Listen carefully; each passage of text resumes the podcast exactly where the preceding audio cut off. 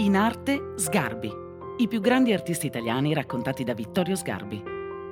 Un podcast a cura di Quotidiano Nazionale. Parliamo di Piero della Francesca. Piero della Francesca è il più grande pittore di tutti i tempi, intendendo per pittore non il semplice pittore, quindi non quello che disegna e dipinge e quindi può rappresentare in maniera mirabile la realtà, ci sono pittori sicuramente più belli di lui e più grandi di lui come Bouguereau, come Ingres, se uno guarda i francesi trova dei pittori formidabili in ogni epoca. Piero della Francesca, che è il maestro di Bellini, è il primo e più grande pittore perché intende la pittura come pensiero. Lui non dipinge la realtà, ma dipinge il pensiero della realtà, l'essenza della realtà, è un pittore di essenza.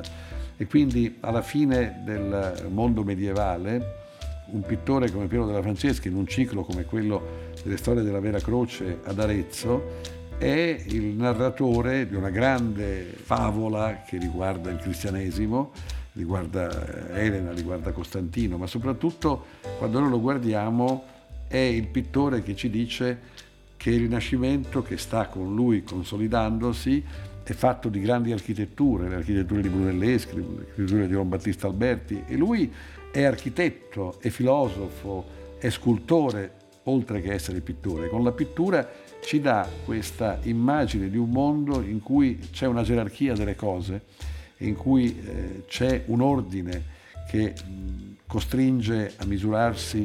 con un pensiero che è dietro le cose. Perché quando guardiamo un dipinto di Piero della Francesca sentiamo che c'è un segreto che ci deve rivelare, che c'è l'idea di un ordine, di un'origine delle cose che lui conosce e che ci rivela attraverso questa pittura estremamente misurata.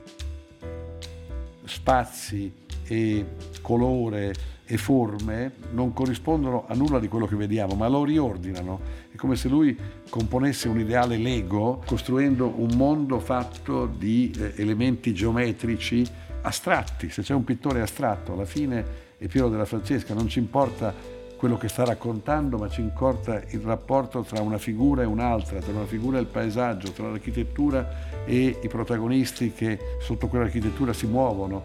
E da questo punto di vista nessuno come Piero della Francesca è stato un pittore eh, di pensieri, di idee. Questo naturalmente è percepito anche da quelli che lo guarderanno con molta attenzione, perché prima di lui la grande pittura, la pittura eh, gotica, era stata una pittura di esaltazione di una presenza divina nel mondo, di un'apparizione, di un fondo oro come illuminazione di una luce divina. E invece lui vede tutto quello che ha davanti in una luce che è quella fra le 11 e mezzogiorno del mattino, cioè una luce di una giornata di sole, di una giornata serena, di tarda primavera. Quindi lui sta cercando di eh, rappresentare l'idea di Dio non attraverso l'oro, da cui viene la pittura dei fondi oro, ma attraverso una natura luminosa, la cui luce si irradia sulle cose del mondo e dà loro una grande nitidezza e pulizia. È un pittore dell'ordine, è un pittore della ragione, è un pittore della misura delle cose e davanti a Piero della Francesca noi abbiamo il senso della maestà del mondo, senza nessuna, nessun riferimento a una gerarchia, eh, mette tutto sullo stesso piano, è un pittore eh, che ha una sua metafisica interna all'ordine delle cose del mondo. La flagellazione, una delle sue opere più note, ci indica una corrispondenza fra quello che è accaduto a Cristo e quello che accade a un contemporaneo in una storia molto vicina a Piero della Francesca che è vittima di una congiura e in quella congiura appare come Cristo stesso. Ma questa composizione va al di là del, eh, del, suo significato, delle interpretazioni che sono state date, perché noi guardando la flagellazione abbiamo la sensazione di qualcosa di perfetto, che non può essere migliorato, che non può essere alterato, che non può, qualcosa di incommensurabile e incorruttibile. Ecco, in lui c'è l'idea, tuttora vivente, quando uno guarda l'opera di Piero della Francesca lo sente come un contemporaneo, perché quello che lui sta dicendoci è qualcosa che è l'archetipo di quello che è dentro di noi è un pittore della ragione, è un pittore del pensiero, è un pittore che subordina il racconto a una luce che dà il senso di una presenza nella realtà,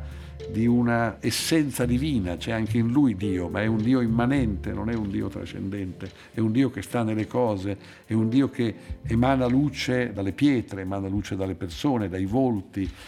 La sua Madonna del Parto è un'immagine con la simmetria perfetta dei due angeli che aprono questa tenda in cui lei appare e a metà strada fra una donna del popolo e una regina, lei di tre quarti fa, mostra la protuberanza del suo ventre per far sentire che lì sta accadendo qualcosa e noi sentiamo quello che accade dentro di lei. Non c'è nessun naturalismo, non è una rappresentazione realistica, ma sentiamo lo spirito profondo della maternità. Ecco, la capacità di dire l'essenza delle cose. Ecco, pittore delle essenze, pittore di una dimensione che sta sopra la natura e la ispira. Poi noi vediamo la realtà come lui l'ha vista ed è una realtà in cui non c'è la presenza di nulla di trascendente e però sentiamo che quella presenza divina è nelle cose. Da questo punto di vista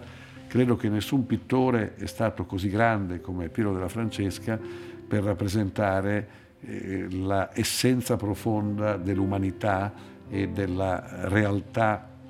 della vita dell'uomo, una personalità che ha irradiato in tutta l'arte italiana del Quattrocento questa sua misura perfetta della realtà delle cose e quindi eh, un pittore assoluto. Hai ascoltato In Arte Sgarbi, un podcast di Vittorio Sgarbi a cura di Quotidiano Nazionale. Sound design Lorenzo Danesin. Produzione voice.fm.